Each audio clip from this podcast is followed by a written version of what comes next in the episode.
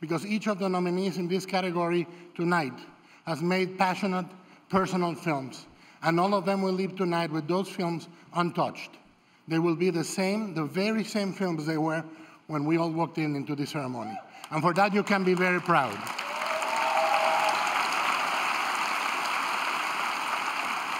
Here are the nominees for Achievement in Directing.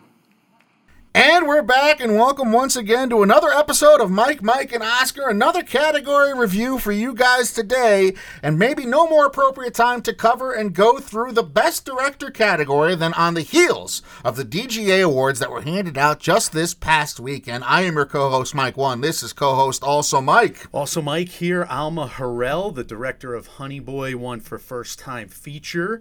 Uh, I'm very happy about that. Yeah. So we're going to mention more. It's nice to see Honey Boy get some shine this award season. It's necessary. It's Yeah. such a good movie. Oh my god, I can't wait for you to see it. I can't wait for a lot of people to see it. It's one Shia of the those. Beef was was snubbed, you say. He was snubbed watching on VOD when it comes out. I actually think it's coming on uh, Amazon Prime pretty soon, so uh, look out for that. In terms of documentaries, Steven Bognar and Julia Reichert won for American Factory, and uh, they did a terrific job uh, with that movie. I, I don't know how much that's going to play for the documentary category, but we can eventually. We don't know what that. plays for the documentary feature category, to be honest with you. But I would say American Factory has probably been second place. I know you think For Sama is, is the leader in the clubhouse right now, having just watched, watched that recently. Yeah, I do now. I do now, and I'm gonna have more about more to say about the directors of that movie because basically they're heroes. Yeah. they're real life heroes. How do you let the real life heroes of that war, of that situation, sit in your award show and not give them the award? I, I don't have an answer for that. How can that branch not do that? This would be the ultimate wonky thing from the documentary branch. Uh, that I've ever seen, but also For Sama is a tremendous movie. I cried like on seven different times during watching that. You've been very high on Apollo 11 this year. Where does For This is better. This yeah, is really. Wow. points better. Awesome. And it's in my top 10 films of the year right now. I got to get around to it. That's it's awesome it's to hear. on Amazon Prime uh, via PBS, so watch but that. It's can only- it beat the Obama factor, which is what we yeah, talked I about? I think it yeah? can. Wow. I, I think All it right. will. I, I would be surprised if it didn't. That's where I'm at right now because I think it's going to win the BAFTA for sure. So I, I'm, I'm all in on on all, for Sama right now. Good to hear. All right. Of course, the other big winner was Sam Mendes from 1917. We're going to have a lot to say about him coming up, but I did want to make a note of the schedule. Today was supposed to be MMOW with a DGA booster right at the top. We're sorry about that. Scheduling issues happened this weekend. We lost our guests because of it. It just, it just life happens. I Yeah, it, it, it's it's my fault. I put on Twitter. I have the literal. Well, I have the moves like Jagger, in that my body is that of a ninety-year-old who feels sometimes like I just moved when I shouldn't and danced around when I shouldn't have. So. Well, I was going to glance over Yeah, I know you were, not- but I, I figured it, honesty is the best policy here. So yeah, I, I but we did have a guest, uh, and unfortunately we did have to lose that guest, but we hopefully will be able to reschedule them for later on down the line. So for this episode, for this directorial look and investigation, you just get Mike and I in all of our words that we have written down uh, in a pre-DGA world. in your, you know, in bed state, you wrote down a lot of words. I'm I'm just a madman. Just, and none of it matters now because the DGAs are over. So we're gonna see how we can adapt some- on the fly. There's some excellent stats. You outdid yourself on the stats in this episode, so I'm excited to hear them. Well, let's talk about the biggest stat, which is the one you have, which is the one we've talked about for a while. The DGAs are the biggest precursor for the director category. They're maybe the biggest correlation between category precursor and predictive success of that for what it means on Oscar Sunday. And the DGAs, uh, if you win the DGA, you win the Oscar. 87.5% of the time after the DGA Awards. This year, it's 63 out of 72 DGA winners have won the Best Director Oscar. That's a high number. That's the highest. That's Yeah. the highest we've come across. I quite a correlation. And I, I thought it was only seven DGA winners hadn't won the best director category. You have the number at nine. So regardless, in the history of the DGAs, if you win, usually you win the Oscar. Is that going to happen this year, Sam Mendes? Well, first of all, let's ask the first question first. Am I ever going to get a prediction wrong again? You're on a roll right now. I'm proud of you, and I should I should have piggybacked on it, but I didn't see it in time, and I fell asleep early last night. Unfortunately, these late night award shows, like I woke up this morning and had to look at it. Yeah, I woke up at like 1.40 in the morning. I just looked at my phone and I was like, all right, that's good. Sam Mendes won. Back to sleep. Now you're like now you're like the true Oscar pundit. You're like, I got it right, so it's good. You're not even weighing whether or not it's the right winner. No, no, No. we both like that movie too. We're, we're gonna talk about it, but let, let's get into snubs, Mike. Yeah, so the biggest snub of the category, a lot of people feel, we happen to feel as well, because Todd Phillips is here. Uh, Greta Gerwig, for what she did in Little Women, and also we would stand and, and talk about the Russo brothers for their work in Avengers Endgame. Both of those are marks that we had quite higher than some other movies in this category this year. But I, I don't think you would have offended anyone if either one of those, I guess, three people made this category. I really don't understand the Greta Gerwig. Yeah, me either. That, that's that's one where it feels like this group is just a bunch of old white guys voting for their pals, and I, I get that. I mean, I get the fact that you have, you know, careers here that are being honored. It's not just the films themselves. Greta Gerwig is starting out her career, and that's a testament to how good she is at this. The fact that it's only her like second and a half movie, right? Because she half directed one with Right, right, right. So it's only her 2.5, and it's this good already Yeah. she's a phenom already and and and that's the systemic issue with women directors is that they don't have these 15 film careers in many cases and they don't have those resumes because they haven't been given those opportunities. Yep. that's the blatant facts about the industry right now. Olivia wilde is a debut director. Lorene scafaria has only done a couple indie films. Lulu Wang's only done a couple indie films. They're here because they're extraordinary at what they do in one of their first few opportunities. Yeah, we keep talking about it is a systemic issue. It is making progress. It's just not enough. And we talk about this all the time that 2019 was, you know, the best year so far for women directors as far as having something like 14 of the top 100 grossing movies of the year. And that's great, but it's also only 14. So it's, you know, good job. Why did it take you so long? Finger of shame that it's still not enough. That type of conversation. like you said, you could talk about that for Greta Gerwig, Louise Scafaria. There's so many names this year. Lulu Wang. Yeah, Alma Har'el, her first Har'el. feature is really on the edge of a lot of conversations. And in, in terms of how we've put it, we wanted Honey Boy, Scott Feinberg wanted Honey Mm-hmm. Boy in the conversation. It's that good of a movie, and it's a first time feature. So it's a testament to the, Throw the Olivia talent. Wilde in there too. yeah, it's a testament to the talent on display here. Yes, the Russo brothers, they've been doing this for a while. This is their, however, sixth or seventh. Well, the Russo brothers movie. are, are a, a unique case in that Endgame is a unique case as well. You know, taking the, the gender issue, the systemic issue out, out of it. The Endgame shouldn't be as good as it is. It's impossible for that type of movie, and I know I keep saying it over and over, but it's true. I mean, look at the last season of Game of Thrones. Look at the last Star Wars movie, the last in the Skywalker saga. When you put these finishing touches on these decade-spanning type properties, Yeah. you're going to ostracize and polarize people, and he, they didn't. even when you have Oscar winning directors for the same Yeah. franchises like Peter Jackson finishing off the Hobbit series, Yeah. Not even close. No. Not even close to this good. And I would totally agree with you. The End, Avengers Endgame was unique. It was a directorial showcase. Those brothers just really uh, outdid themselves. They're awesome. And I am just I can't get over some of the things they pull off. I keep rewatching that on Disney Plus. It's going to be very high on all my lists this year. Uh, look, Taika Waititi in Jojo Rabbit is another movie that the more I watch, the, the higher I rank Jojo Rabbit across the board. Jojo Rabbit's so good. And I, I've loved his career too. So Yeah. I, I wonder why this movie doesn't work with people across the board like it works with us. But I, it's, it's another movie where I just think it, it brings a lot of goods to the table, and it just walks the tightrope with that time period and the backdrop. And how do you make things funny and you have that backdrop? How do you dance the the tension tightrope there with the comedy and drama? I, it pulled it off, in my opinion. Taika Waititi falls victim to that stat that we highlighted going into it that the DGA rarely gets all five right. More often, they will get four of the five nominees as a crossover with the Oscars. So we figured one of the DGA noms wouldn't make the Oscars field. Turns out to be Taika Waititi, who is Yeah. subbed out, and Todd Phillips gets subbed in.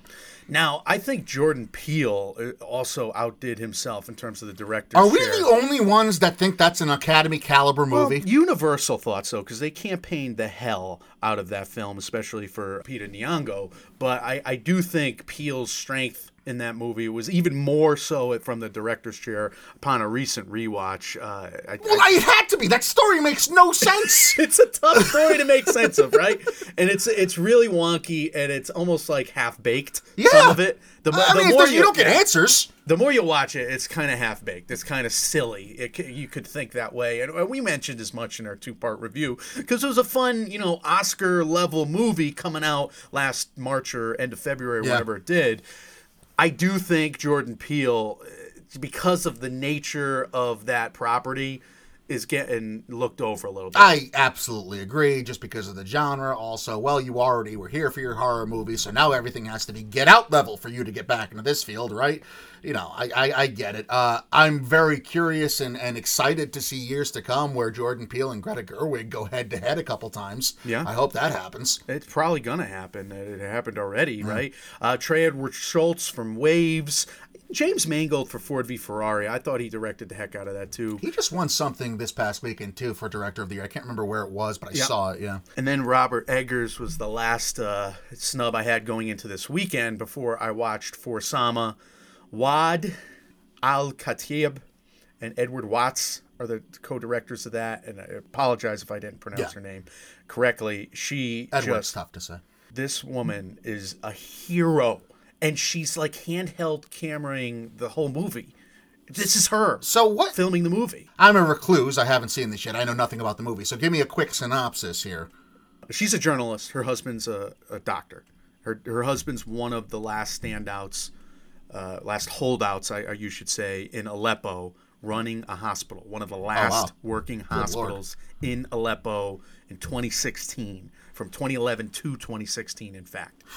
She is a journalist trying to be there on the ground and she's trying to get the word out to the rest of the world. And her husband's putting his name out there, uh, which is also another degree of risk because if he does ever try to get out, he could be, you know, assassinated or put in jail, whatever. This civil war is insane, and we've gotten now like five or six movies on it. Each one of them has been extraordinary. In my opinion, this is probably the best movie. This movie tells the story of this war from from the female's perspective. Uh, I, I, it's also from a parent's perspective. You know, the, she's making this movie for her daughter, who, who's a, who's a baby, a toddler throughout this. Phew, good lord. And it's from the perspective of those trying to help, not necessarily those trying to fight the battle. I cannot Ugh. tell you My lord. how I was trying to steel myself against crying. Yeah. And at five or six different times, I'm losing. I just can't help it. And I'm like mad. I'm almost mad at the movie. I mean, just in terms of a, a watch experience. Uh, one of the most affecting films in a long damn time. Do anything you can to support what's going on over there, and uh, I think we all need to. It's it's incredible, and I can't imagine the documentary film branch not recognizing this for what it is. Well, we will. Time will tell. And the documentary film branch is curious. Uh, so we'll see what happens on Academy Sunday. But it's it's also nice that you know we're almost in February here, and rarely this late do we get to something new that kind of really gets us excited. Yeah, well, it's new to us because we're jerks because we didn't go see it when it was out. Yeah, but that's what I mean. The availability of it hasn't been very widespread, It was, even when in, it wasn't. it was in the city theater. We should have seen it. We're Well, jerks. I uh, I live in a mountain. You do live on I'm like mountain, the Grinch. but you can get to the Whoville. You can get there. I could have got there. I go to my remember podunk theater. I avoided this because I've seen five, you know, or six documentaries on Syria before, and they've each just devastated me, and I was a, a coward. Yeah, And you are a coward by association, therefore, as well. fair. Fair. All right. High marks for Forsama. Let's move on now and let's talk about the traditional category reviews. Uh, that's what we're going to do and talk about every nominee here in the Best Director category. If you've not joined us before for a traditional category review, what they are is we take every single one of the Academy nominees and we give you reasons why they will win on Oscar Sunday and why they will not win on Oscar Sunday. At the end of this, we go through a practice called Perfecting Perfection. If you don't know what that is, stay tuned. We'll have an explanation for that at the end of this category review, but we're going to go alphabetically. Let's start with Bong Joon Ho. Michael, why is Bong Joon Ho going to win the Best Director category? Maybe a good time to put this disclaimer in. We had this episode prepared pre DGA Awards. Mm-hmm. now we're in a post DGA world. So has anything changed, or what did you think going in, or how do you want to handle this, Mike? Why is Bong Joon Ho going to win? All right, so again, that crossover is almost nine out of 10 mm-hmm. times. The winner of the DGA, which was Sam Mendes, in this case, will probably win the Oscar, and they have won the Oscar throughout history. All that being said, I do think our arguments are there for the exceptions to the rule, and they still apply. So we'll, we'll, we'll give them anyway, I think. And in this particular case, I mean, there's nothing that happened at the DGAs last night that can er, erase all of the standing ovations Bong Joon Ho has gotten throughout this award season. Every time Parasite gets introduced, the you know the mm-hmm. overflowing ovation that they got at SAGs last weekend, where the the cast won, and you know everybody went crazy. Yep. That was that was more than we- Palpable. we, ever saw Roma get last year. And even though Roma won a lot of awards, we didn't have Roma be the darling of award season. We didn't have it be the quote unquote movie of the moment, like Ryan McQuaid said on Chasing the Golds in session podcast that we, we guested on. So Bong Joon Ho should be taken seriously here because this essentially is a popular vote. Every category is. The, the Oscars are just are. And he is the po- most popular director uh, in the field right now. Yeah, and he had the momentum up until I would say the Golden Globes, where Mendes did pull off the first of what has been a few upsets, where now the category may have flipped in his favor. But this award has been tied to Bong Joon Ho since Parasite came out, and you know, like I said, Mendes was there at the Golden Globes, and maybe now the narrative has switched, and especially now with the DGA fallout being what it is, you would think Mendes is going to be clearly the favorite. Mm-hmm. But just going into the DGAs, I thought Bong Joon Ho had a good chance because the DGAs tend to reward the lower budget type movie. They tend to shine on the on the movies that don't spend exorbitant amounts. And and just to to kind of compare, Sam Mendes. 1917 was made for either 90 or 100 million, according to Wikipedia. In the last 20 years of the DGAs, there's only been four movies that the DGA gave Best Director to that have been above that 90 million dollar mark. And in fact, the mode for the most awarded budget that the DGAs have shined on has been 15 million, and Parasite was made for 11 million. So I think that might play into it, even regardless that Bong Joon Ho didn't win the DGA. That he was able to do this on a much smaller budget, not with a big studio. He did this on his own. Neon purchased the rights after the movie was already made. Maybe Bong Joon Ho gets some credit for that in the Academy as well, and he gets shined on. And maybe because he didn't have this big studio behind him and have all the access to all these, you know, technical effects and practical effects that Mendes clearly did, and yet he Bong Joon Ho was able to put forth a movie that looks just as good. I mean, obviously you're comparing a nominated in multiple, you know, tech technical categories. categories. Yeah, true. So maybe that's enough to pull him through in this popularity contest, like you said. The composition of Parasite is really exquisite, and I'm using a word many critics have used, and, and you would even agree with Yeah. that. You did agree with it on Yeah. our review. I mean, he's super creative with the camera work, cinematography that moves very slow at times, or just you know tilts downward a little bit. He's very clever with all that. The editing glory of that mid-movie montage is something that's going to be mm-hmm. reckoned with for Thelma and all the great nominees in the editing branch. Ford v Ferrari is a technical achievement, but you might have that mid-movie montage be the montage that, that holds up at the end of the day. And I just think he directed one hell of an ensemble performance, as is now be, finally being recognized from the Screen Actors Guild, etc., etc. I think that's one of the helpful things about getting snubbed sometimes is that you actually draw more attention There you to go. you know positives about your film that that may be yelled louder after that original you know analysis of the nominations comes out or even during that original analysis Yeah, at least I by the agree. punditry i think the cast of parasite is revered right now for good reason we said it should have been happening the whole time Yep. uh, it was one of those you know no-brainer obvious facts about that movie the, the performances were excellent and of course the director usually gets credit for all Mm-hmm. that Those are all reasons why this film I don't think is dead.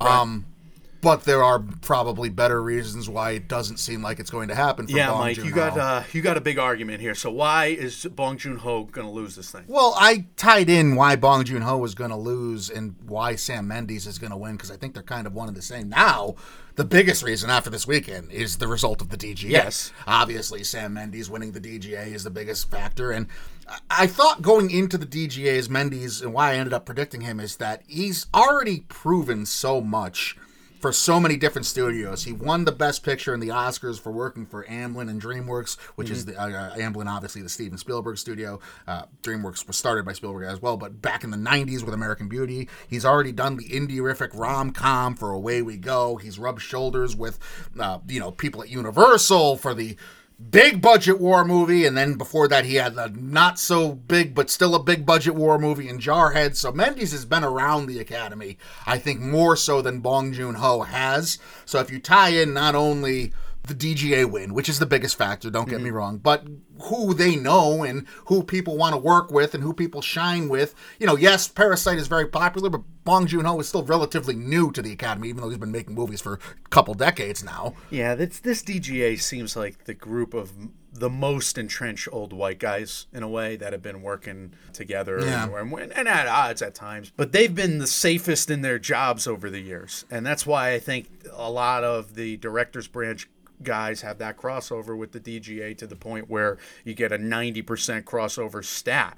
So Bong Joon Ho has just started to make friends right. in this branch, and he, he's done some movies where he's you know done an international production a couple times where he's made money for a lot of different groups. He's made money for Netflix, right. so he's starting to branch out. I think a lot of people will want to work with sure. him after this movie, but his accomplishments aren't necessarily ones in this film that are going to win over all the gearheads and all the tech heads, all the techies. You know, even though, like I said, it's an exquisite composition, 1917 is that innovative achievement that's going to just dazzle all the technical wizards in this branch. And those kind of wins happen a lot in this particular branch with the DGA and the Oscar, as I think we're going to go through uh, throughout these arguments. Yeah, I, I, like that argument too. We don't know how widespread the, the love for 1917 is in all the different branches, and you could parlay that out in kind of a combination of what we're both saying. We know 1917 is beloved by the tech branches this year, but we also don't know how widespread Mendes' love is with how many people he's hobnobbed with. And Mendes has been in so many big studios and done so much good for so many different studios in Hollywood yeah. that it's. Uh, he's almost like betting against Disney at this point, in a way. If you're going to bet against Disney and like the animated feature because of how established they are and how widespread their reach is and how many resources they have and how many people support them and are behind them, you better have something that's head and shoulders above it. Because he's worked with Universal, he's worked with Steven Spielberg, he's worked with all these people, he's wowing the technical branches, he's doing all these things with this film, and this is kind of a culmination of a career. I, I don't know if it makes sense to bet against him pre DGA now post DGA, I, I, seems like this is his category, and that's also why I think Mendes will win and why Bong Joon Ho will lose. That's kind of one of the same for me. And this branch and the DGA, you know, the both of them have not been afraid to pick the same director again and again and mm-hmm. again. You know, the DGA has picked Ang, Ang Lee a couple of times. Inarritu and Cuaron mm-hmm. have both won multiple times. You know, you can go back through the list. You got Spielberg and Eastwood, and obviously there's more names there that have, that have doubled up, at least doubled up. So it, I don't think they're going to have an issue going for Mendes here. And obviously they, they didn't after the DGS. And what about an Oscar puzzles theory to kind of cap this off with? Yeah, yeah. I mean, if 1917, which clearly has holes on its resume with the BAFTAs playing its home game, we talk about that in a previous episode, so maybe there's not the support for it to win the Best Picture. Maybe people are happy with Bong Joon Ho winning the international feature, and because 1917 and Once Upon a Time in Hollywood aren't in editing, hey, here's your best editing award too. You'll be a multi-time Oscar winner on the night. You'll get two of the big categories. Uh, you'll have your own set, but we, we don't want to give you the best picture either. So maybe there's a third film that people want to reward best picture with, and they spread out the love like the Academy. I'm being a little facetious, but I'm also speaking seriously about I, think if any narrative we're going to run with it with the Academy, I don't think it's going to be the let's make history with the international feature one this year. I've said that a billion times. There's enough proof to think that 1917 isn't going to sweep either. So it's out there. I mean, it's a possibility. I just wonder if the base, right? Base of the old guard, which is still the base of the Academy at large, is going to go for this movie more and then have its votes split with Hollywood and and and The Irishman in particular, and maybe Marriage Story to a lesser extent. I don't know if Joker's in that batch. I I think maybe for some of it, but bottom line is, I wonder if Hollywood's path to victory is tied a little bit to the fact that there's like three great dad slash old white guy movies in here you know guy movies in here, and you have a, a, unique achievement like Parasite maybe standing on its own. So if that vote is split and cannibalized, Parasite could come, you know, not down the middle, but really come off the off the you know outside lane and track. Sometimes you know, the the 400 record at the Olympics was set in the wide lane where that guy was just all right sprinting and he was out running on his own pace. The South African guy ran the 44, or 42, whatever he ran, and uh, he won it from the wide lane. Yeah, the only argument I would, the only counter that I would have is I think the Irishman's dead. I don't think it's splitting many See, votes anymore. Yeah, but he's probably got a loyal group, but sure, it's not. But he'll be he'll be fourth It'll you have know? to be Hollywood in 1917. Yeah, that's right. I mean, that's that's just my take on it. Who knows what'll actually happen? Going to be interesting to see. But do you have anything else as to why Mendes will win? We just talked. I my reasons are one and the same. Why Bong will lose and why Mendes will win. Watch the making of videos of 1917. Yeah. It's an, a technical achievement like we haven't seen in a long time. It's a Herculean task, and we just reviewed the film, so you, you can re- reference back to that. Obviously, the biggest stat is he won the DGA. Like you said, that matters. It yeah. does matter. Nine out of 10 times that happens. However, 9 out of 10 is not, I mean, you know, if you got 10% odds, that's a bet you make once in a while, especially if you can read some tea leaves here. And we can read some rooms. So, you know, Bong Joon Ho has a, he has a puncher's chance here. It's not a great puncher's chance. Agree. It, it's a possibility. Agree.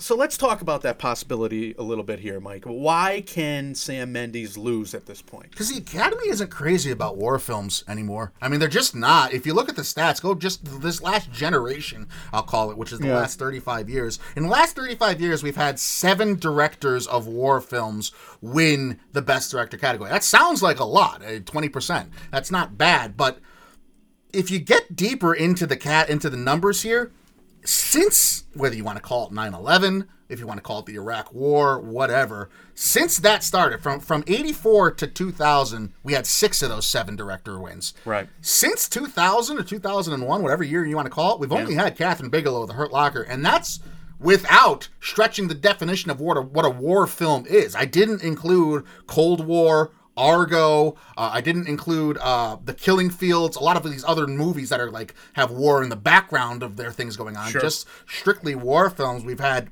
uh, war films nominated in the Best Director category that didn't win. Uh, Ran by Kurosawa in 1985. Hope and Glory in 87. Benigni's Life is Beautiful and The Thin Red Line in 98. Those were your only war films pre 2001 that didn't win Best Director. So mm-hmm. of the possibilities, war directors went six out of ten at the Oscars, winning the Best Director category. Hmm. Ten times they were nominated, six wins.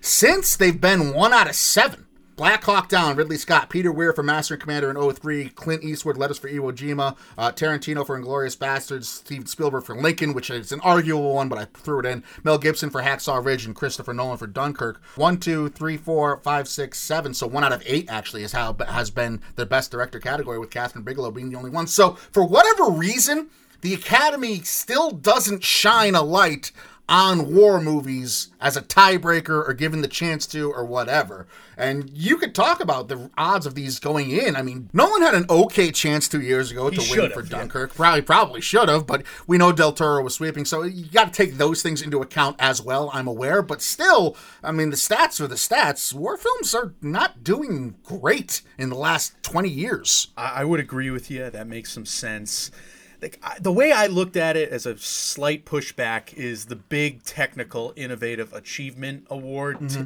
You know that movie typically gets them a best director. La La Land, The Revenant, Birdman, Gravity, The Artist, Hurt Locker, Slumdog, No Country, Return of the King, Chicago, and then going back before your 2000 cutoff, Saving Private Ryan did get you know best director Oscars. Mm-hmm. So I do think that the movie that even if it's not a trendsetter because it can't be, it can people won't try to climb that mountain right. again after these guys do it. 1917 is one of those films. I mean, there are moments in here where we watched eh, we're like we've never seen a war movie like right. this. So I'm quoting you. It is innovative. So I think that your war movie stat is going up against that other stat to be fair. Now, why he's not going to win in terms of my mind. I do think that Oscar puzzle theory has to and could apply here. Not has to, but it could apply here because I do think Mendes is the favorite right now with the best picture. I do think that the director branch could come out of this and almost say, you know, we got two extraordinary films this year, and where else is Parasite going to win? Editing. editing. But that's that's not enough. That's why it? they give Hollywood Best Picture. Everyone's happy. No, international film is probably not enough for Parasite. I agree. I think Parasite's going to win one other bigger one. and editing is probably not big enough. Again, in my opinion. Right, I mean- it's either screenplay or it's or it's director, and you where are you giving Bong Joon Ho the credit. Yep. It just comes down to that. Typically, the WGA has given the new arrival Mm-hmm. to the Academy the credit in screenwriting. Is that going to happen again because we suspect that the WGA goes Bong Joon Ho's way and that Tarantino actually loses some momentum? If the WGA doesn't go Parasite, it's got to hurt Parasite's overall chances for Best Picture, right? It's got to hurt Parasite's overall chances. Absolutely, 100%. I all right, we're on the same page there. It's just it's uh, it's still it's funny we're this far out, and I still say what you want about Hollywood. I still say there's three films that are just jockeying still, and it could go any which way. It needs the BAFTA. I think it really needs a BAFTA. I right don't now. think it does, but I will say I hope not. I look. I'm rooting for Hollywood too. If I have a foam finger in the air, but I think it needs something else right now to get it back to the point where it's being talked about in a big way. I mean, we are some of the only pundits talking about it. Like it would be a surprise to most people right now if it just pops up, and then everybody will I be like, I've seen major critics say that. I don't know. Yeah, who knows? You could be right. I don't know. I just know what I've seen on Twitter recently, and people are still popping up t- saying that th- don't discount Hollywood. And it's Every major. pe- podcast- it's major critics. Every podcast in the last two weeks, let's just say, every awards season podcast Yeah. that I've been listening to has talked about like the two person race. Yeah, I know, I know, because everybody's falling in love with Parasite, and they want to. F- don't uh, let's not. I know, believe me, I know, I've seen that. They've been in love with Parasite, Yeah, but now it because it feels fits like- their narrative. it, it definitely fits a narrative. to be a two movie race really fits the Parasite narrative right now. Narratives really matter. Yeah. All right, well, we got to put on some now. I hope tinfoil Todd hats. Phillips wins. We got to put some tinfoil hats right now, and here the agent of chaos will come out. Mike, why will Todd Phillips win this thing? Because nothing matters and the world just needs to burn. You've been just- saying this. You've been saying this, but I think on the night you would be one of the loudest detractors, and I think I think this is part of the reason why you want it to happen because you want to scream about something on Oscar night. It's possible. I'm I also want to keep it out of Parasite's hands because I'm tired of it. But now, Joker's had fans all over the Academy. It's not only carrying the most Academy Award nominations, but it did so at the BAFTAs as well, and it's been nominated in most guilds' top categories too. So people do like this movie, if not just outright love it. So we do need to like deal with that at some point. It did have 11 nominations, right? And what better way to end the discussion of Todd Phillips doesn't belong in this category and Todd Phillips is the reason that there's no women in this category and blah, blah, blah, than to have Todd Phillips win the director trophy outright? Obviously, it has support in the Academy. Joker does because it has as many nominations as it has. Phillips has an extra nomination here because of the level of support it has at the Academy. I still think it has to be a perfect storm for Phillips to win this, and similar to the perfect storm that took for Joker to become Joker. Mm-hmm. How does he come down the middle with a movie as polarizing as Joker? I don't think he can. I So agree. it's like he's got to get the you know lane one or lane eight Right. win, and Parasite's already kind of you know winning from lane eight if anybody's winning from lane eight. So I don't see who he's grabbing. Like he's not grabbing new Academy members to vote for him. So he's got to grab like Scorsese lovers, but he's because he's doing a you know imitation of Scorsese, but Scorsese's in the category. I've always said the, the the ones that share votes to me that makes the most sense is Parasite and Joker. And I think if you're going to take if you if you're resigned to the fact that Bong Joon Ho can't win this category, maybe you get some of those voters. That makes sense thematically in terms of their movies. They're Right, both about right, class warfare. right. That's one is from on a it. Mm-hmm. nihilist perspective. The other is, you know, whatever Parasite was. And I, I'm not going to say the a right. mess. I'm going to say existential. I'll say a mess. What did they just use on Film Threat? Postmodern meta. Postmodern meta is a great term that I think we try to be a lot of the times. That's what uh, That last half hour is bad. I disagree. Strong disagree. I'm not the one on, on film Yeah, Twitter, folks.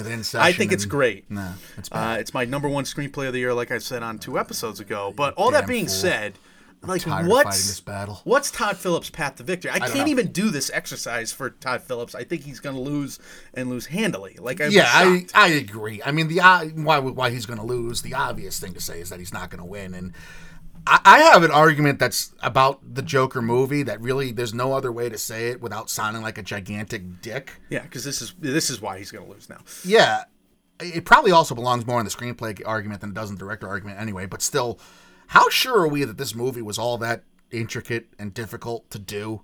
Because essentially what you have is a serial killer origin story where a guy is driven to horrific deeds because literally everybody he comes in contact with is only a bit less terrible than what he turns into.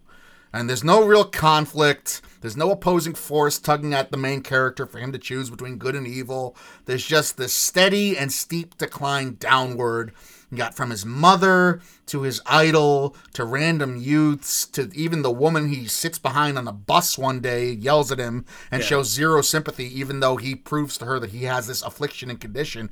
Everyone in this movie is just the worst version of themselves. So, Because there's no antagonist, the world has to be the antagonist. right, which is that that difficult to do? I don't know. I mean, everyone's just horrible. They are horrible, and that's what he literally says at Right. the end of the that- that's his big speech. I do think you know Todd Phillips direct again. I'm screwing up this whole exercise because I'm making an argument why he's going to win now in the Can't lose help segment. but argue with me. What the hell is wrong with me? I'm just a contrarian this morning. But he's obviously juggling a lot of different things in terms of the composition because he's got a beautiful cinematography, production design. He's got so many Yeah, things. technically the film looks great. He's got a great performance that he's directing from Joaquin Phoenix. He's got a, a lot of performances in the ensemble that are supporting what Phoenix is doing, and a lot of you know solid performances in there. We've mentioned. Yeah. So there's a lot of good things about this movie that are on a, an awards level. I don't think it should have gotten as many nominations as it did, just in my opinion. I agree. I ha- also have some key issues with the screenplay and with a few, you know, aspects of the film, mostly the story aspects of the film that I'm just like, ugh. Yep. But I- I'm kind of against a nihilistic story in general.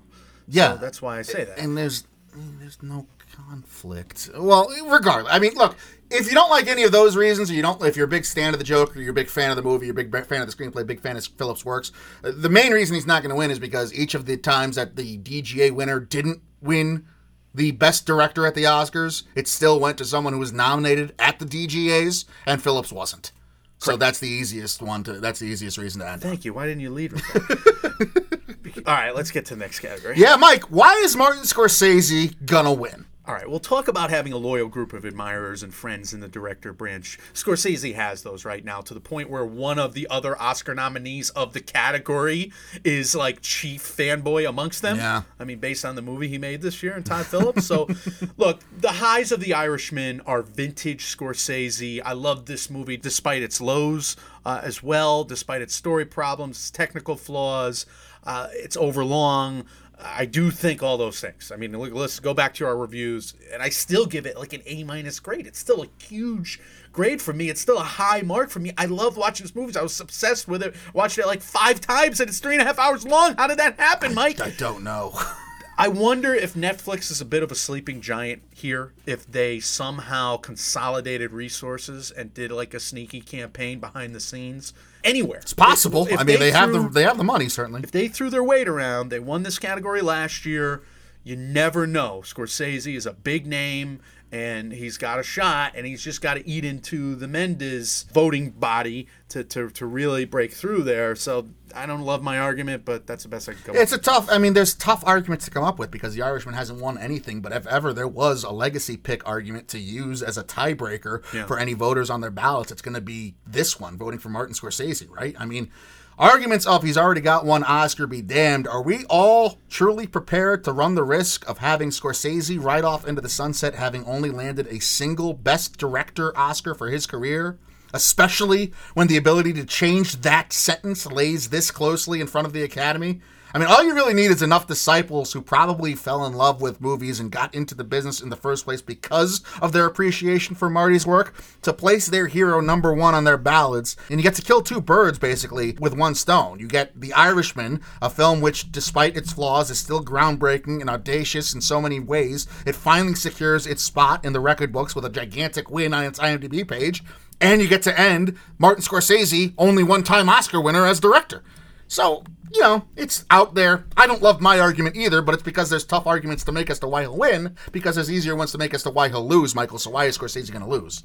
there are technical failures in this film, in my opinion. Those are that is my opinion. I've been saying it for a while. We've discussed them all at length, so I'm not going to go into them here. But technical failures in this movie should hold it back, and I think he should have understood that they were technical failures the same way my younger eyes realize they are.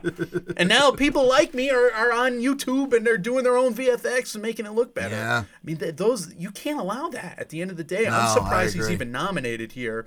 The fact that he's nominated is a testament to the rest of the movie and how good it is. This is one of the most polarizing experience movie watching experiences of the year for me because of how great it is in some scenes, and it is great, and how other scenes just make me foam at the mouth. I'm so angry.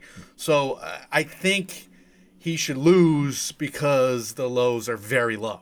Yeah, and before you even get into the technical argument about how good or bad or awful the VFX are and that whole de-aging process, I mean, you got to take two sick days off work just to finish this fucking thing. That's true. It's a long movie. That's serious. It's a long movie, and we know, like, we know the Academy is going to watch what it wants when it wants. I'm sure everyone in the Academy watched this movie out of respect for Scorsese, but I'm not sure everyone in the Academy watched all of this movie Oh, and finished it. And the timing is an issue. In the history of the Oscars, there's been 28 winners of Best Director who have helmed a film longer than 150 minutes or two hours and 30 minutes, according to IMDb. Would you like to know how many directors have won this category with a movie runtime as long as The Irishman's 210 or three hours and 30 How minutes? How many of those movies are there even out there? Three have won. Victor Fleming won for Gone with the Wind in Yeah. 1939. Yeah. At best, The Irishman by about 28 minutes. William Wyler won for Ben Hur in 1959, which beats The Irishman's runtime by two minutes. And the last such time such an event happened in this category was David Lean for Lawrence of Arabia in 1962. It's been 57 years since a film this long won Best Director. But length is actually even more prohibitive than that. 10 of those 28 Best Director winners who won the category for helming a movie over 150 minutes in runtime have come in the past 30 years. All but two of those 10 not only won Best Director, but would go on to win Best Picture as well, which The Irishman isn't going to do. So, in other words, if you win Best Director for helming a movie this long, you better be a Best Picture favorite. Because it's only happened twice in the last 30 years. Somebody helmed a movie over two and a half hours, won Best Director, didn't win Best Picture. You always have a stat that I just can't follow, and this is that stat today. I just can't fucking follow it. I don't get it. You, you, it's the prepositional phrases. I don't get what you just said. I'll get it when I re-listen to it. I get the fa- long movies lose unless they're Best Picture winners. Yeah, you summed it up. Long pictures don't do well here, unless you're going to win Best Picture. I'm glad you took the statistical approach today because uh, I'm so sick of stats and all the crossovers. I did one stat for today's episode. That was all I can handle. It's the most important one. I'm just speaking nonsense. I, no, it's good. I mean, it's it's good. I just wish my brain would work when you speak sometimes. So this movie's not Lawrence of Arabia. it's probably not Lawrence of Arabia. All right, you're going to speak some more though because we got to talk about Quentin Tarantino and why he will win. Because he deserves it. God damn it. Take any fucking narrative you want, you piece of shit. no. This should be Quentin's time, and this movie should be sweeping in the way Silence of the Lambs did. You understand? my This entire show should be a two movie show. Quentin's Hollywood in the Big Seven categories, and 1917 in the technicals, and Parasite can have editing if it shuts all of you up. All right? I'm tired of having to pretend to be objective and unbiased when I don't believe a word of it. These films are not close. I mean, 1917 is close, but swap directors, and we know Tarantino is going to give you an Academy caliber war movie. I don't think Mendes is sure to pull off something Best Picture worthy with a day in the life of 1969 Hollywood. What more does this man need to do to get into your good graces, you ungrateful masses? The guy made fun of himself for multiple scenes. He hired the single most likable cast in the history of the industry, including three super duper A-listers as his leads. He found a new rising starlit child actor. He went from guy who made Death Proof to guy who may have made the most inoffensive Best Picture contender of the year just to play nice with you people. When is enough? Enough for all of you. God! I'm part of me wants to say you should do professional wrestling. I think this is the culmination of, of an entire press, professional wrestling fandom finally coming into our podcast. Uh, part of me also wants to punch you in the face because you just took me at Once Upon in Hollywood Stan and make made me angry with you for being this you know dominant on it because I don't think it is so much better than all these other movies. I don't know how you can say that. Again, why are you forcing me to argue with you in a in a why to win segment? I think I think these other movies are on the level. Which can you say it's that much better than 1917 or Parasite or The Irishman or Marriage Story? No, Yes! I, I don't think so at all. Or JoJo, I don't think it's that runaway level. Silence of the Lambs, perfect composition, and it's the edgy pick, and it's. I'll meet you. Halfway here. I probably should have saved that for Best Picture.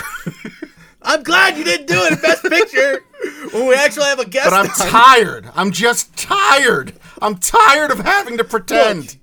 Look, it, you say it all the time. It didn't come out at the right time of year. It came out at a, a time of year where usually Best Picture winners don't come out. Uh, I agree. It's a really excellent movie, but it's not my favorite Tarantino movie. It's not even close to my favorite Tarantino movie. It might be my favorite movie ever. Ever? It might be. I- It's, just- either that it's- or Mulholland Drive. It is not that for me. It is not even close. It's like four points lower than my, my top movies of any any year. You want to know how I know you're lying about the Best Director category? Why? Well, I, I'm making this argument against you Because I can see your Winston. to- I could see your top five in perfecting perfection. I think he's the best, but I don't think he's 10 points better than everybody else. You know, I don't think this is a year where you have one movie sweep everything. I, I don't think that's this year. I No, think it's you not. Have, I agree. You have four or five really great movies in, in this year. But but it should be. I'm lightheaded. You should be lightheaded. I don't know why you didn't change your tone of voice at all during that delivery. You know, every once in a while we have a kid on our team that does like the, the speech. They get they give the speech. It's usually a lineman, right? And he just doesn't change his tone of voice, and everybody's like drowned out because he's just screaming Good. for ten Good. minutes. That kid for president. That was you. That was you. I can't. I, I no. I can't do it. I was going with it for a while, and then I can't do it. I, I, I don't approve. But who gives a fuck about my approval, Mike? Globe winners have won the Oscar only 42 out of 76 times. This is the best stat that I can bring up for this category. The, the the most hope I can give Tarantino in this category because that's only a 55% crossover for Sam Mendes in that particular case. So if we're stat heads here and if anybody is still listening, then there's a reason why Tarantino has a chance. But okay, we got to ask this next question. Why is Quentin Tarantino going to lose, Michael? In the words of the immortal Lucille Bluth, I don't understand the question, and I won't respond to it. Look, he's not going to win. I know he's not going to. He's not going to win because the DGA. Right, he, and he hasn't won anything. He hasn't won So if he's going to win anything, it's going to be original screenplay, and that's literally why he's he's not going. And the movie is really strong in certain areas, and it's overindulgent in other areas. Sure. The Like- movie's indulgent. I like- just rewatched it for a sixth time. I mean, it's good as it is at times. It's not great at other times. It's annoying me at other times. Rewatch it and say you don't I've get annoyed. rewatched it a billion times. I, I, I get annoyed at that movie a little bit because of some scenes are too long. It- it- it- like, just get on with I don't. I don't mind you criticizing the film. I get angry that you stand so hard for Parasite and fa- just refuse to see the shortcomings in that, but but take shots at this one. I gave Parasite a lower grade. I gave Parasite a lower grade. What do you want from me? I gave this a I 93. want you to admit it's not I a good ending. I gave A minus to Parasite, and and that matters to me. So I think they're both really really good films, but I just I, I gave Parasite lower because of those some of those reasons, or because some of the highs don't get quite as high for me in Once Upon a Time in Hollywood. I'm not laughing during Parasite like I'm laughing at Once Upon a Time in Hollywood. It's one of the funniest movies of the year. It's something I did not expect at all. And then you get all those Tarantino goods in a more polished presentation. If you're a history buff, you, you, you get those goods as well. Parasite is more about getting, you know, spellbound for me in a story and in a one com- composed story. That's why I like Parasite so much. Did you write this after your Philip Twitter beef? no, this was all before. Oh my god! I'm just. I'm going down swinging, man. I'm just going down swinging. all right. He's not going to win. Let's get into Perfecting Perfection. If you're not joining us before for what Perfecting Perfection is, what it is is we take the Academy nominees and we rank them in order of our preference. These are not necessarily what we think will happen on Academy Sunday. That's going to be our predictions and revealed during our gambling preview and prediction episode. These are not even necessarily what we think the nominees should be on the year. That's going to be revealed during the Mike, Mike, and Oscars award show. These are just our taking the Academy five nominations and putting them in preference that we think they should be in just from the five they give us. So, Mike, we have the exact same five now that I'm looking at it. Uh, so we could take these one by one if you want. Number five, I think, is obvious with Todd Phillips, and we've kind of said all year long why that is. Yes. It's definitely Todd Phillips there. I don't think he should be in this category. I don't think he did a bad job necessarily, like to the point where I'm, you know, giving it a bad grade, giving the film a bad grade. Yeah. I just think there are some big problems there. I agree. Uh, we both have Scorsese at number four. Which is kind of surprising. I was surprised I put him so low, but I think you're right. The lows of that film are kind of inescapable, and it's not for you. How you what you just said about Once Upon a Time in Hollywood not being one of your favorite Tarantino movies. That's almost exactly how I feel about Scorsese. I just feel like there's so much better work of his out there that he's done already. That's I, I would just be drawn to. then we both have Bong Joon Ho at three. How does that happen? After all that, we both have the same final list. Look, I, I've said forever about Parasite. It's a fine movie. It's directed well. The technicals are good. It's okay. Yeah. And the last 30 minutes is just a sabotage unto itself. And that's how I feel. And Right. I will just continue to feel that way in my own little corner of the internet, speaking to nobody. You're speaking to a lot of people, though. Yeah, but nobody's listening. I'm like the raving lunatic on the sidewalk with the Bible, preaching about the Word of God. And people just No, Laugh. no, you didn't. You didn't sound like that at all today. Number two for both of us here is probably like if we ranked like technical achievement, Mendes should not be number two. I just think overall he's number two, and I, I do have Tarantino at number one, like you. I know I said it in my lunatic yelling, but I do firmly believe if you swap these two, I know what I'm getting from Tarantino. I don't know what I'm getting from Mendes. I don't know if he can pull off what Tarantino did. So I just think Yeah, on degree I of difficulty, I, I'd go to Tarantino. To me, I think Bong Joon Ho, Mendes, and Tarantino should win awards Oscar night because they're on the level. I think they're all on the level. I agree, what- but what do you get? I mean, you, then you got to give Hollywood Best Picture, don't you? If I would if it's my bra- ballot. I'm giving. I, am trying to speak. Picture. yeah, I'm trying to speak objectively, but just from a puzzle standpoint, if Mendes is going to win director Yeah. and Parasite is going to win international feature and one other, Yeah. don't you? If you're going to give Tarantino something, especially if you don't give them original screenplay, which I think they will, but I think they want everyone to walk away with at least two Oscars of those movies. I agree with you. I mean, look, you can you could shake it out a couple different ways. You could give uh, Bong Joon Ho Best Picture, Mendes director, Tarantino screenplay. I I could get behind that as well, just in terms of my Right, personal right, right, ranking, because those are like both top five. You know, all three of those are top five movies of the year for me. So I get that.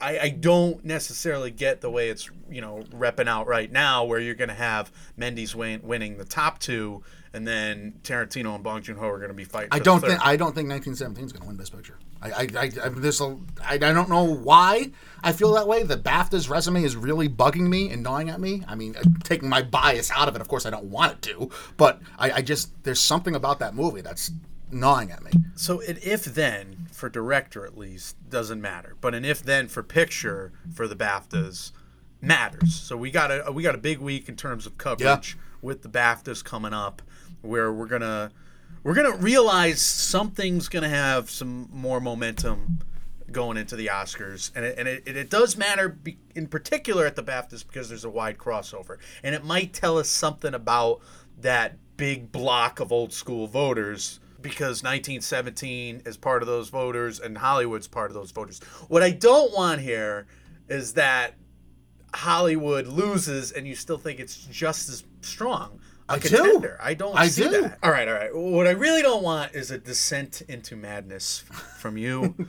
Um, what just that point. happened 10 minutes ago.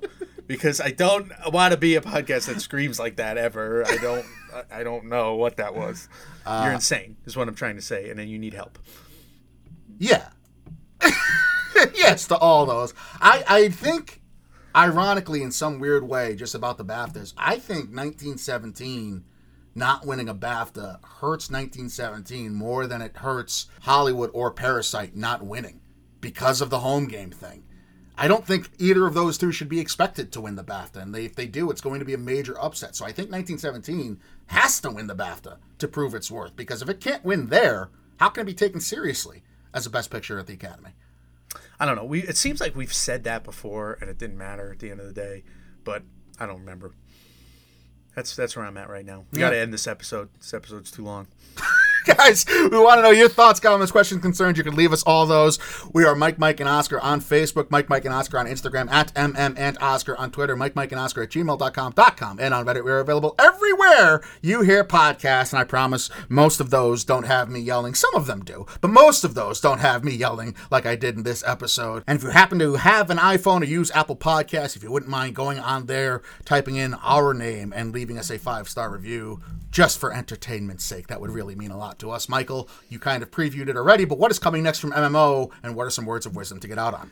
Well, we got more category reviews. I don't know when we're getting to MMOW now. I put out the booster hoping that we were going to get to it at the we were beginning of this supposed to, week. yeah. I don't know when that's happening. Maybe we can squeeze one in. I got a lighter week this week, and I don't know. But uh, we we got more a couple more category reviews. A couple of those have uh, guests attached to them, so that's a lot of fun. And we got a big Oscar week planned.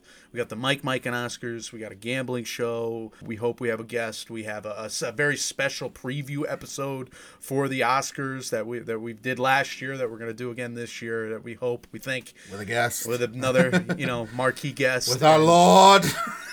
so we're really excited about the Oscar week. So stay tuned. I don't know if we'll do every day like we did last year, but we'll do four or five days. Yeah, It's you're gonna going to get week. plenty of your fill if it's not every single day. We'll have we'll make sure you have an episode to uh, get you there to the Oscars Sunday and, and plenty of them to feast on. Hopefully, without me being a psychopath, but I can't promise I anything. guess it's wise to get finally get to those words. Yeah. To wa- for you to watch the Royal Rumble and just whatever exercise, whatever wrestling demons you need to get out later today. I think at this point, everyone needs to pray. Once upon a time in Hollywood doesn't win Best Picture. Because you're just gonna it's just gonna. Guys, when reality sucks, you can come watch these movies and these award shows with us. We are Mike, Mike, and Oscar trying to make award season year round without the stuffiness. We will see you very soon. See. you.